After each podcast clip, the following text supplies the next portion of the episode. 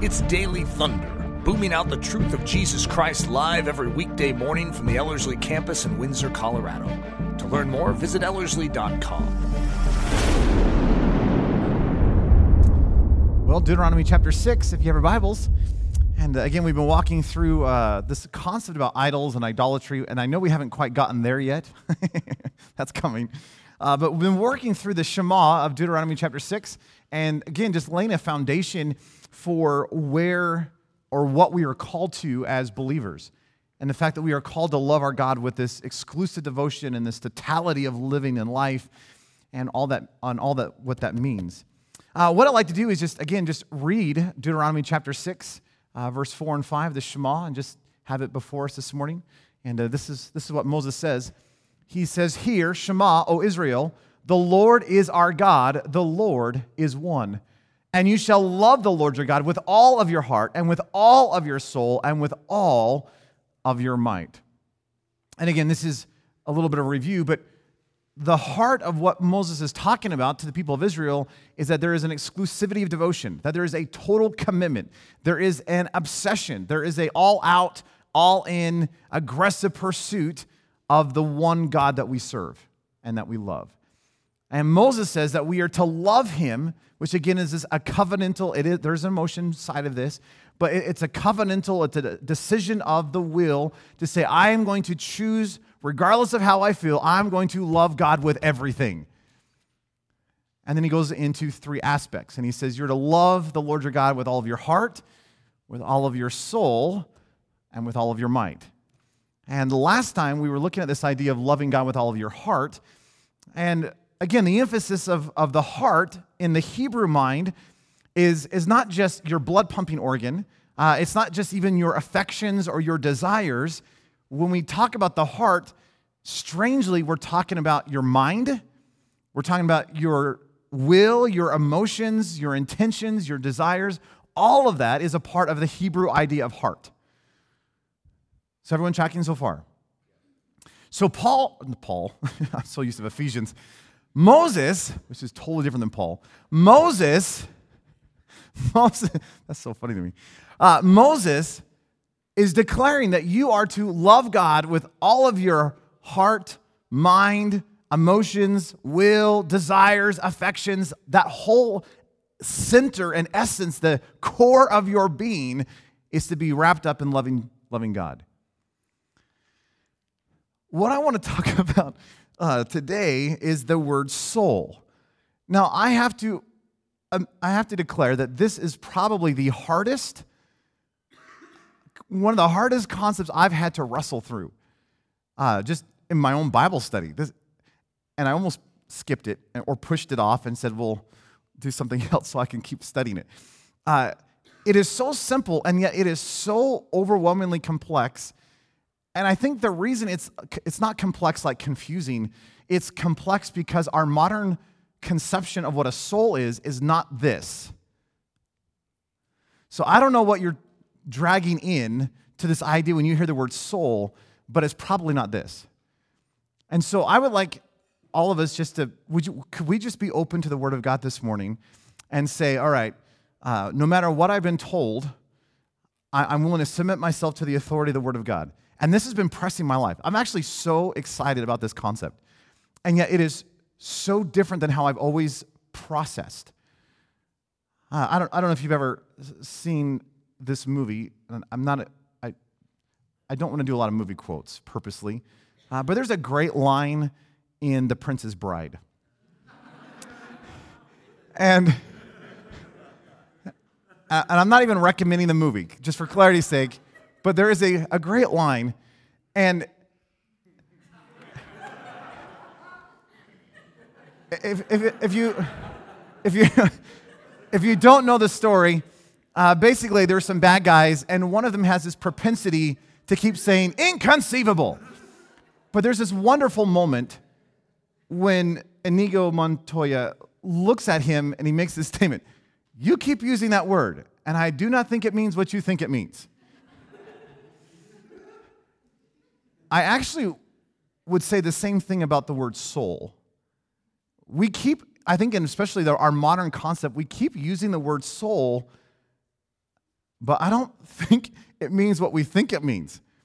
And this has been a challenge for me because as I've been working through this, I'm like, ah, uh, uh, what, what do I do with this? In fact, I had a delightful conversation with Ryan last night going, okay, could you, could you just help me process this through? Because this is what I want to say, and this is not going to sound well. And so, so Ryan helped fix all my problems. So if it doesn't make any sense, blame him. we have a modern understanding of the soul, and it's not that it's wrong, not that it's evil, it's just it's gotten off track of the Hebrew idea. Uh, when you hear the word soul, my guess is it's somewhat similar to how I've heard the word soul. Uh, I, I always perceive the soul as, or what I was told, is that our soul is our mind, will, and emotions. Have you ever heard, heard that before? Uh, that, that it's the essence of who I am, it's, it's, the, it, it's what makes us unique. Uh, it's, it's, it's that kind of idea. It's that non physical part of us that in eternity, it's, it's like that uh, it, when you die, your, your soul lives on. Haven't you heard all this kind of stuff before? And so it's that immaterial part of us that endures forever. And it's interesting when you actually look at where we got that concept, there, there are a few passages in Scripture that allude to this idea, but mostly it comes from a Greek philosophy that came out of Plato and Aristotle. And when you look back at the Greeks, the, the Greek philosophy concept was that the highest value or the highest virtue or the highest thing was your mind, right? Is the whole psyche idea. In fact, the physical flesh was just kind of, we had to put up with the physical flesh until we could get to death so that our mind could go on forever. And, and there was this idea of this immortality of the quote unquote soul, of this mind, will, and emotions that would endure forever. And I, somehow that has seeped into the church, and we have this weird Greek philosophy when it comes to this idea of soul. Everyone okay? Some of you look concerned already. So the challenge then is that when we use the word soul, we're coming at it typically from a, a Greek philosophical concept rather than saying, what does the Word of God actually say about the word soul? And this is a, and again, I admit, I admit this, but it is a very difficult, in one sense, un, uh, concept to understand, not because it's hard, but it's because we've been so influenced by the cultural understanding of this that we just read into Scripture rather than letting Scripture speak for itself. Does that make sense? In other words, we're told this is what a soul is, so then we come to Scripture, and every time we see the word soul, we go, oh, I know what that means. And I've, I'm, I'm guilty of this because I, I've, every time I've seen the word soul, I go, oh, I know what that is mind, will, and emotions, because that's, what I'm, that's what I've always been told. And so I have read into Scripture what I've always been told. Again, not that it's evil, not that it's totally off base, but that's not the full understanding of this. And as, as we've been teaching you guys, when you study the Word of God, we cannot come to the Word of God with our preconceived notions, our preposi- or prepositions, our pre- presuppositions. Thank you. it's like that wasn't the word. Presuppositions that, and it's not that our theology is evil and not that our denominations are, are wrong, but, but you realize you cannot take that and force fit Scripture through your doctrinal lens. You need to submit your doctrine and your theology under the Word of God and say, God, would you shape my theology and my doctrine? Even if it kind of changes what I've always perceived up to this point. And that's a challenge for a lot of us. I, I was looking, because I was wrestling and struggling through this idea, uh, I, I looked up this concept, and I think over 40 different commentaries because I'm just I wanted to see what the commentators said. And it's interesting, about a third of the scholars glossed over all this.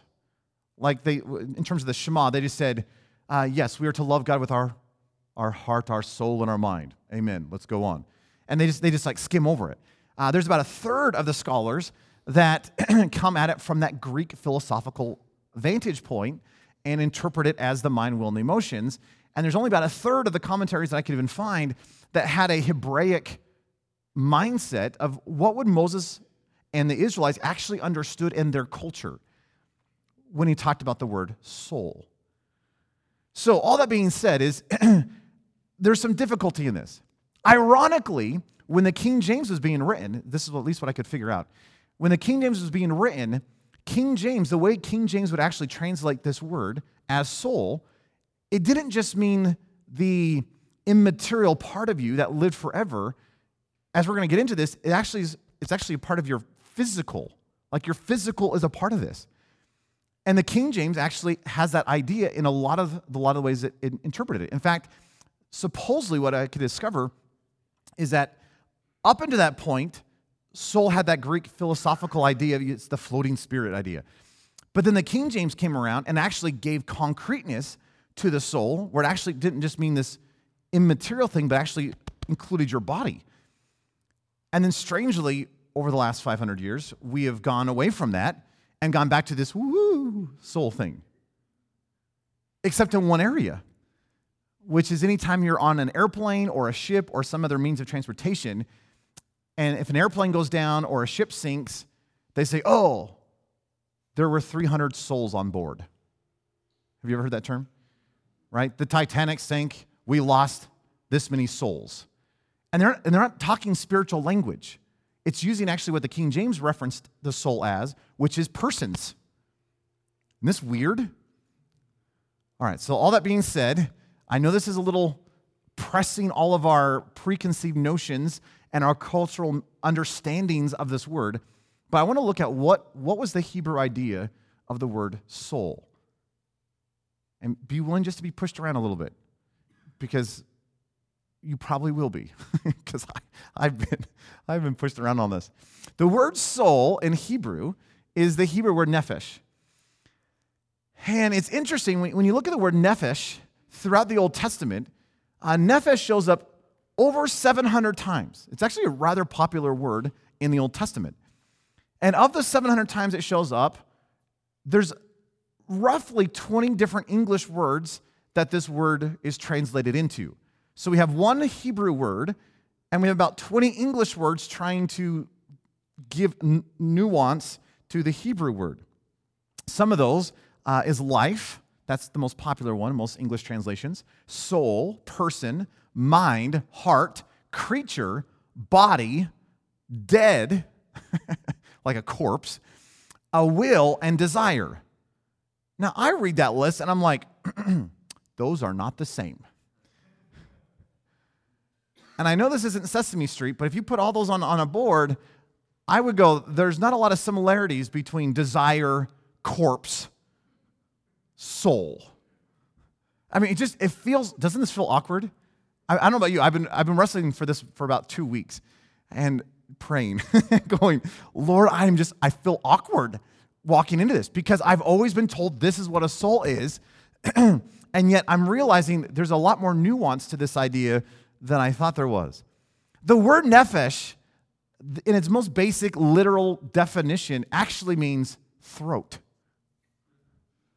It means neck. Now, what's interesting is that there is a Hebrew word for neck, and there is a Hebrew word for throat, but nephesh is kind of like the totality of all that. In fact, actually, when you get to the heart of the word nephesh, it actually has this idea of breath. But there's another word for breath. But this, it's, a, it's this idea that when you breathe in, it goes into your neck, it goes into your throat. When you eat, it goes through your throat. And therefore, everything that goes through your throat, in and out of your throat, it's, it's this life principle idea. Okay, let me give you a few verses. Numbers 11. it says, uh, this is the Israelites are complaining to Moses, and they say, We remember the fish which we used to eat for free in Egypt the cucumbers, the melons, the leeks, and the onions, and the garlic, which most of that does not sound appeasing to me. But they said, But now our appetite, nephesh, is gone. There is nothing at all to look at except this manna. So if you come in and looking at the word nephesh and you think soul, ooh, this is a really weird passage. Because it doesn't mean this disembodied spiritual soul thing. What is it talking about? It's, it's talking about the fact that, that oh, we, are, we are hungry and I feel it right there. There's a burn in my throat. In, in fact, the King James translates this but now our soul is dried away, and there is nothing at all besides this manna before our eyes. What is it actually talking about? It's the fact that we are starving and we are, our desire, we have all this manna. We are craving something more than the manna. We are hungry. Our throats need something more than manna.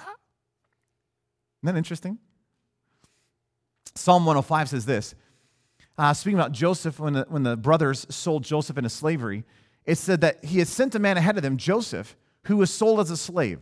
His feet were hurt with fetters, his nephesh was put in a collar of iron. It's not talking about this soul, it's talking about the fact that they put chains on his hands and his feet, and they put a chain around his neck. There was a collar of iron on his nephesh, his neck, his throat, and they dragged him away off into Egypt. Or Psalm 42 is, is a really popular concept or, or a verse when it comes to the idea of soul. But, but listen, listen, to the, listen to the imagery. As a deer pants for the water brooks, so my nephesh pants for you, O God. My nephesh thirsts for God, for the living God. Whom shall I come and appear before God? And, and I know you could say, well, there, there, it's that spiritual part of us that just craves God. That's true.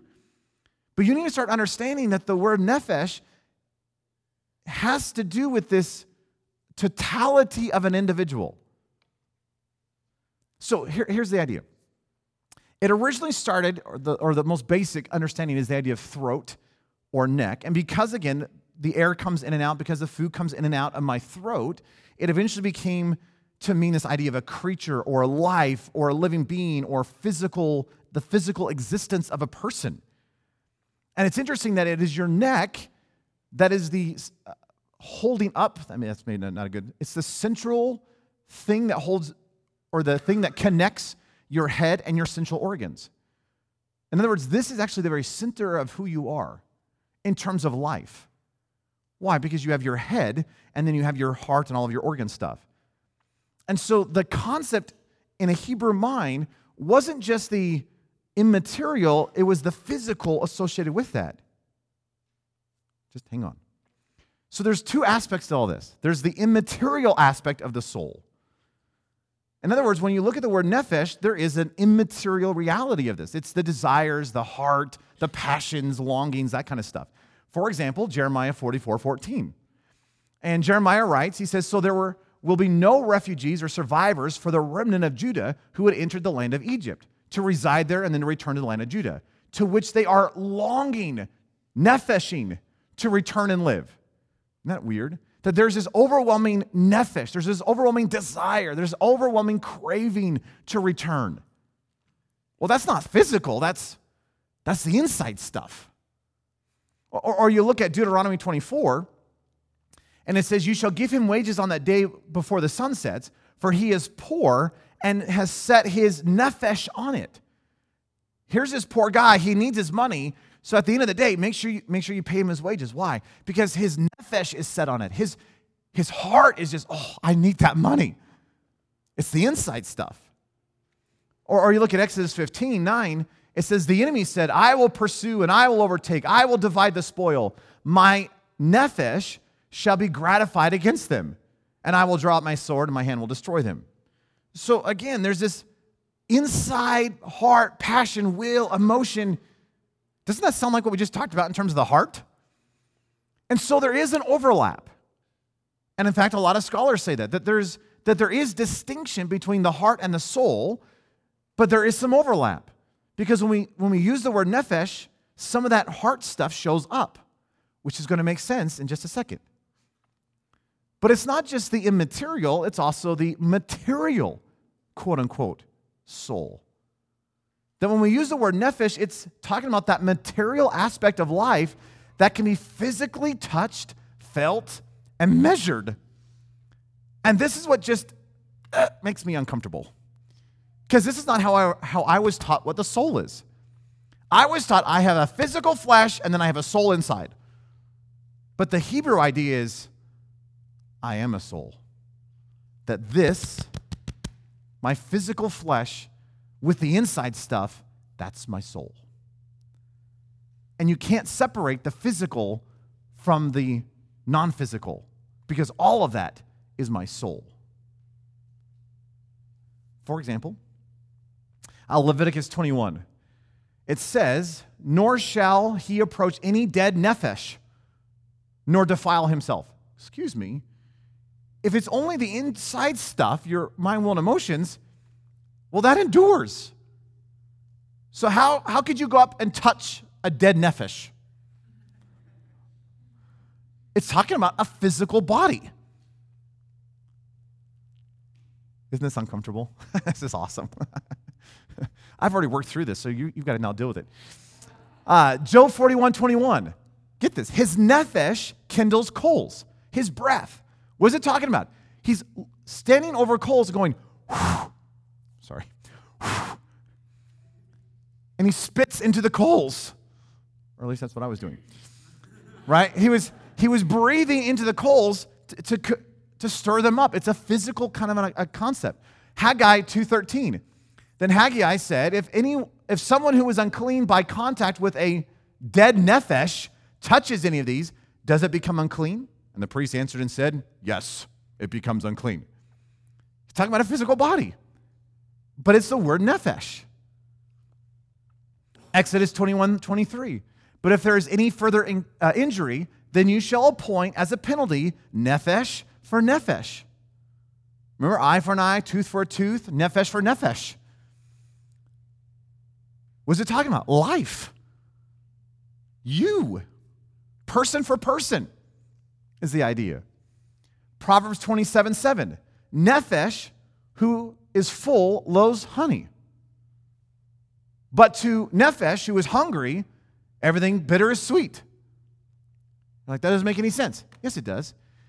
If you are full of food, then even the sweetest stuff, you're like, ah, I'm good. Haven't you ever been in a restaurant and you've been so packed full of the good food that the waiter comes over and says, Would you like dessert? And you're like, Oh, yes, but no. Well, why do you say no to dessert? That's the good stuff. It's because I'm full. Correct. So when you are physically full, you don't desire the sweet stuff. But if you are starving, even the bitter, nasty leeks and onions and garlic stuff, the cucumbers and melons, just kidding, sound enticing. Why? Because you are starving.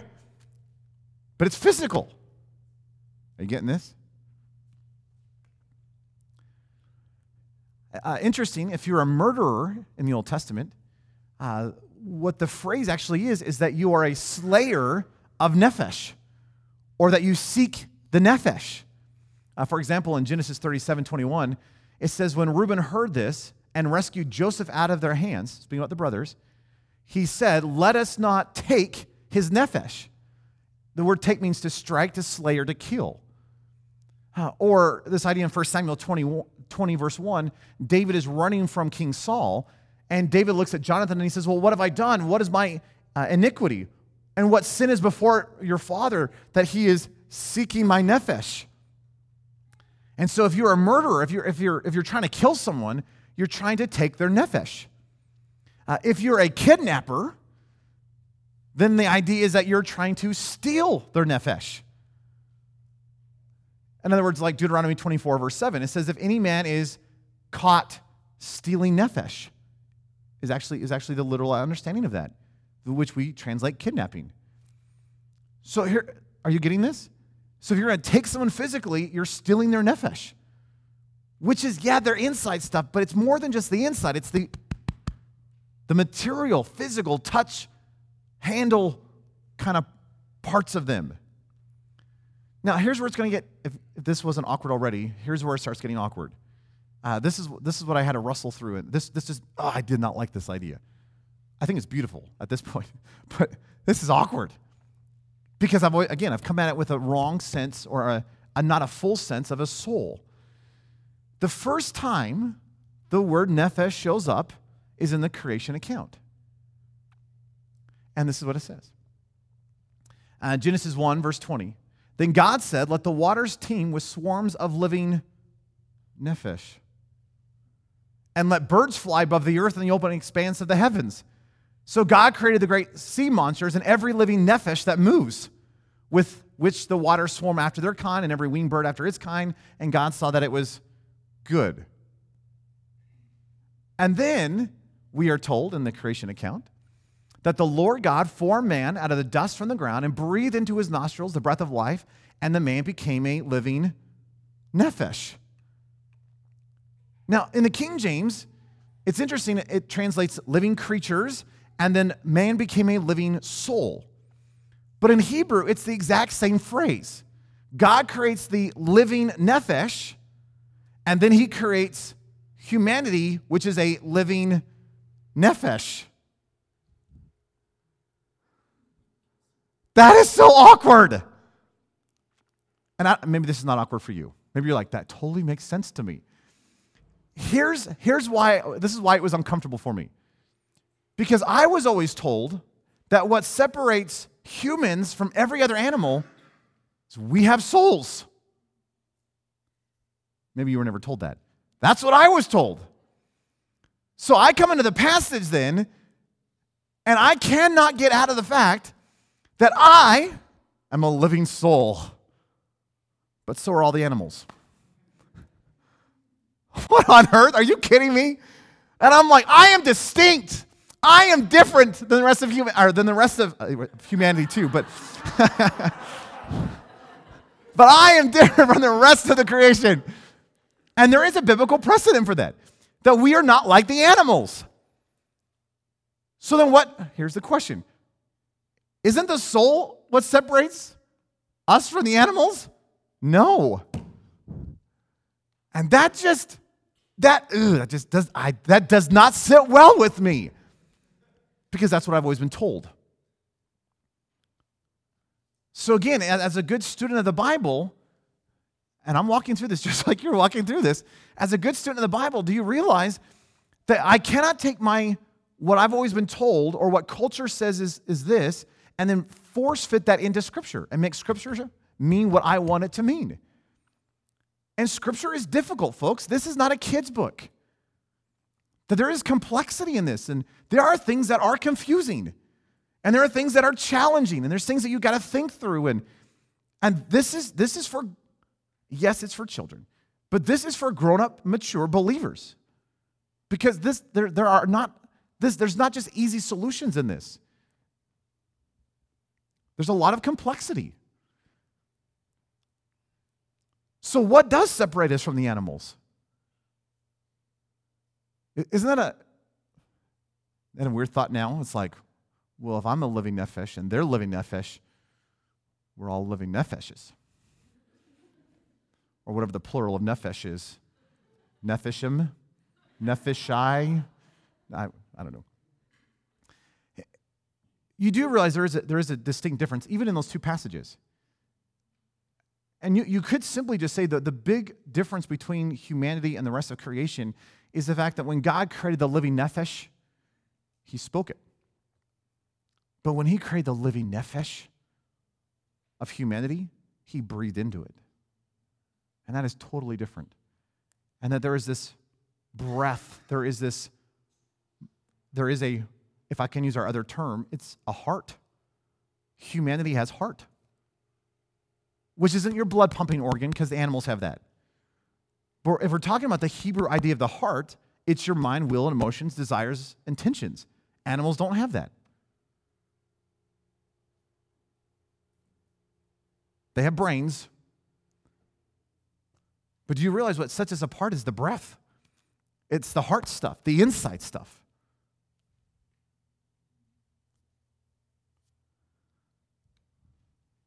You're going to have to wrestle through this. Uh, let me just give you a few awkward passages since we're on this topic anyway.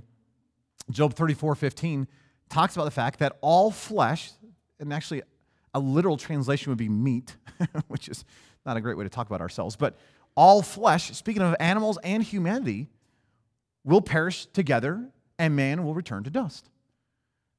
Or Ecclesiastes 12:7, then dust will return to the earth as it was, and the spirit, literally breath, will return to God who gave it. But do you realize that we, there is a similarity to us and the animals? We are all living nephesh. We're living souls. But there is something distinct that sets us apart. Well, what is it? It's that breathy stuff.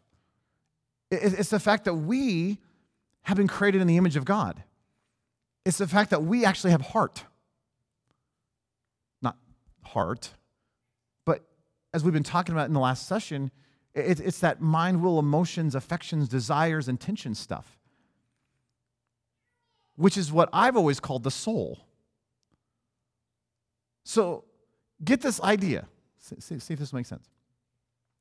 Moses says you're to love God with all of your heart, your mind, your will, your affections, your emotions, all that kind of stuff, the inside stuff.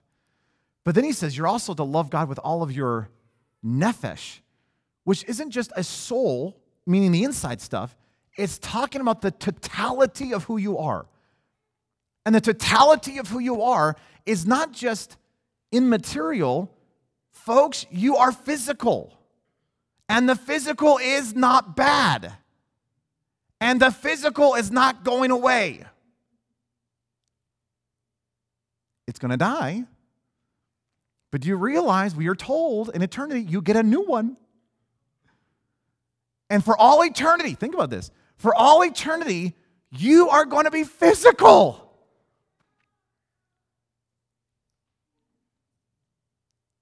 You should be jumping up and down and getting excited. You, you will have a digestive system. That's incredible. I'm sure nothing will have calories. I mean, that'll be part of the new body thing, too. Uh, surely. I mean, surely God will fix that issue. Uh, just kidding. I, we have no idea. But, but do you realize God made you physical? There's nothing wrong with the physical. And part of you being a nephesh is the fact that you're physical. That's exciting. So you cannot look at your flesh and say, I cannot wait to get out of this body. What are you talking about? You have a weird conception. That's not heaven, folks. We're going to have a new heavens and a new earth, and you are going to be physical.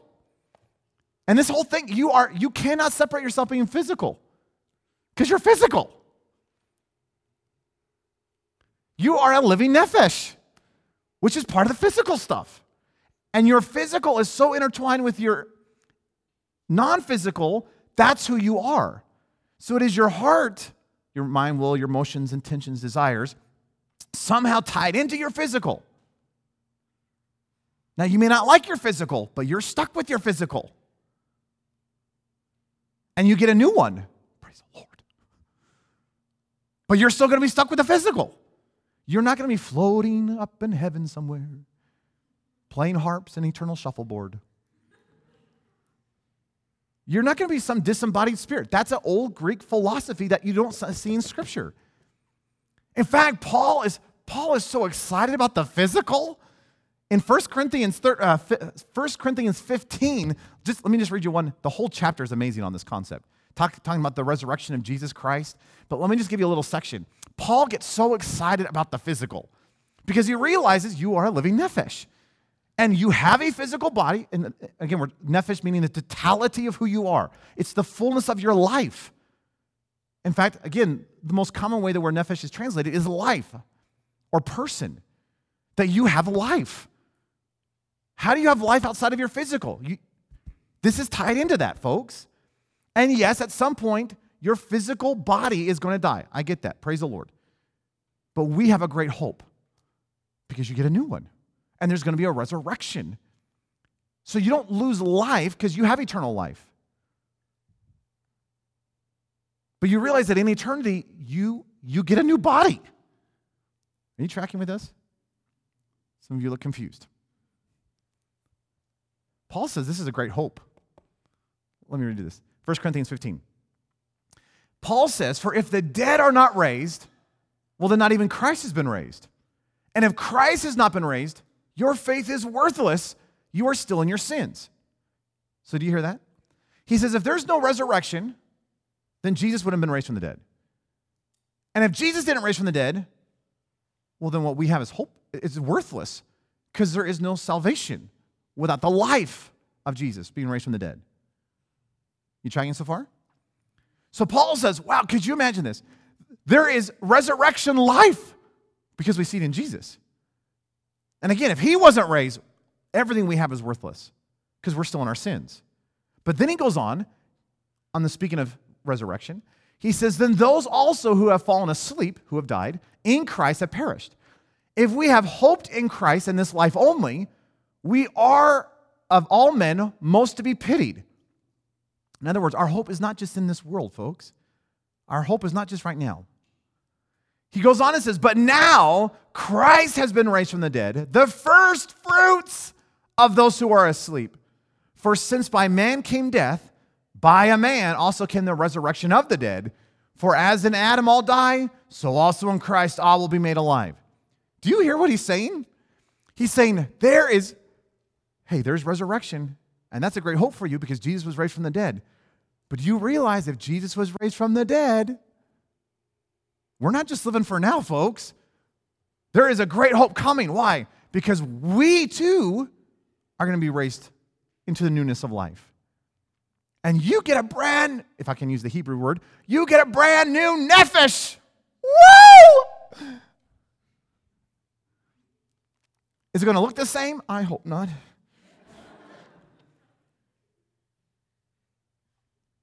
But my guess is you'll be able to recognize me. And there's something about caring for our bodies now on this side of eternity. Because this is a part of who I am. I don't put up with my flesh. This isn't just merely a house that I'm, I'm actually living in. I'm like, all right, if we can just finally move up and upgrade to a brand new house, that'd be great. See, that's, that's not biblical, folks. This is a part of who I, this is a part of my life. And yes, I have eternal life. That's true. And I'm going to continue forever. But there's a great hope that there is a resurrection of this. And I get a new body. It's going to be physical.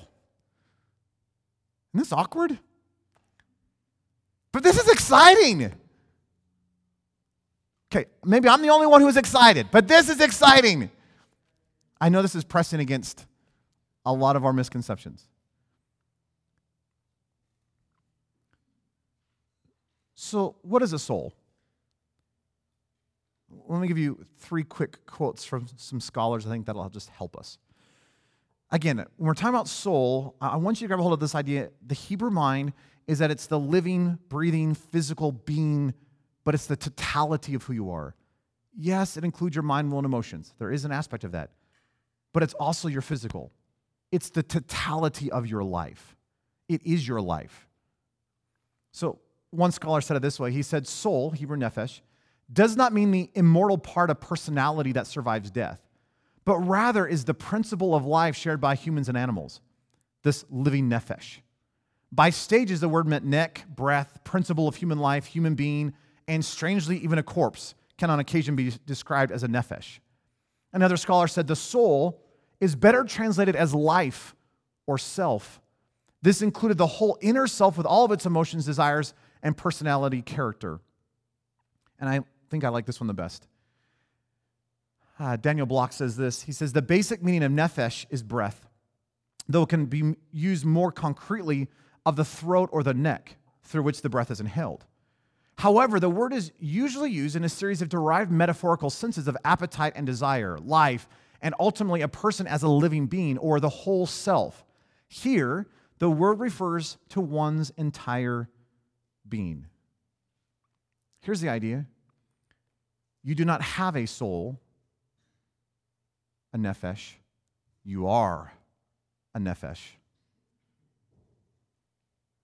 So if you take this idea that, again, yes, it's the inside stuff, but it's more than just the inside heart kind of stuff. This is the totality of who you are. And if you take that idea, do you realize how brilliant that is in the Shema? Moses is talking about the fact that there is this exclusivity of devotion that we are to have to God, that He is to have our total commitment and love. And Moses says that you are to love the Lord your God with all of your heart, which is your mind, your will, your emotions, your affections, your desires. And then he expands that out and goes, not just your heart, but the totality of who you are. You're to love him with all of your life. So if you just need a visual, it's this idea of an ever expanding devotion to God. In the Greek philosophical idea, the, the heart, the soul, and your mind or your strength would be three separate pieces. But the Hebrew idea is actually they're all tied in together. And so it's actually better to think of it as like concentric circles. That they just, there's all these circles inside of each other. And so the idea is, is at the center you have the heart. Again, you have your mind, will, emotions, intentions, desire stuff. But Moses says, don't just love God with the inside stuff. You are to love him with the nephesh, the totality of your life, the physical, the spiritual, the emotional, the desires, the mind, the everything that's happening in your life should be aimed in one direction an obsession toward God Himself. Now, next time we're going to talk about might or strength, and you'll never guess, but it's probably not, ex- not at all what you're thinking it is. And that's been so exciting for me in this Shema series, or this little mini series in this bigger series, is because I've come in with a perceived notion of what, oh, I know what a heart is. Oh, I know what a soul is. Oh, I know what my strength and might is. And it seems like God is just turning my world upside down. And it's not that I was wrong, it's just there's a whole deeper, richer understanding of this. Does God have your heart? Do you genuinely love God with all of your heart? Your mind, will, and emotions, affections, desires? intentions? Do you genuinely love God with all of your life, including your physical limitations? And that was an interesting thought as I was I woke up this morning extra early and just lying in bed and was just praying and I just said, you realize that if I was to love God with all of my life, which includes my physical, that means I have to love him even with the physical limitations of my life. I, I can't do everything. Now, I can do things that other people can't, but there's a lot of things that people can do that I can't. And, and there's people in our, our world that are dealing with serious health issues. And, and we have people who may be handicapped, and we, we may have people in our world that we have. But do you realize that any of those things are not excuses for you not loving God with all of your life? And that you're even called to love God in the midst of those limitations. Just an interesting thought, isn't it? That the totality of my life, every aspect of my life, every aspect of my physical, every aspect of my inside stuff, my heart, all of that is to be given into devotion to Jesus Christ. Can you genuinely say that? Psalm 103, verse 1 says this Bless the Lord, O my nephesh and all that is within me, bless his holy name. It is all that is within you. Everything in you is to bless his name. The totality of your life is to go after Jesus. Or if I may read Psalm 42 again, as a deer longs for streams of water, so I long for you, O God. I thirst for God, for the living God. Is that true? Are you willing to pursue Him with everything? Not, not just the inside stuff, but everything. All that you are is to be given unto Him. Let's pray. Uh, Lord, I know that this uh, presses some of our presumptions and our notions and understandings. But Lord, I just love the thought that I don't have a soul that's just residing in a physical vessel. I am a, I am a soul. I am a living nephesh. And that the entirety of my nephesh is to be given unto you. Lord, what would it mean for me to truly love you with all of my heart? What would it actually mean practically if I was to love you with all of my life? The every waking moments, the every sleeping moments, the physical resource, the physical limitations, the mind, the will, the emotions. Lord, what if all of that was given in pursuit of loving you? And as Moses reminded the Israelites, hey, this was to be at the front of our focus that this was the thing that we were to say every morning, every night. We were, we were never to forget this reality that you are to be the focus, the center, the obsession of our souls. Lord, would you make that a reality? Could, could you get so big in our hearts and our minds, our very beings, that, that we don't just give you a piece of us, we don't just give aspects of our life to you, but we give the totality, the fullness of our life to you. Lord, I am so convinced that if I would love you with everything that I am, that would change everything in my life. But Lord, the only way I can pull that off is I need you in my life. I need you to somehow give me such an overwhelming vision of who you are. And through your spirit, would you enable me? Would you somehow be able to kick this thing to another level? Would you somehow give me an increasing heart and passion and obsession for you, the one true God? And may this world once again know who you are because they see you in the obsession of my life you living your life in the midst of my own. Lord, so take my heart, take my life, let it be consecrated, Lord, to thee. Love you, Jesus. Just give you all the praise and all the glory in your precious, powerful name we pray. Amen.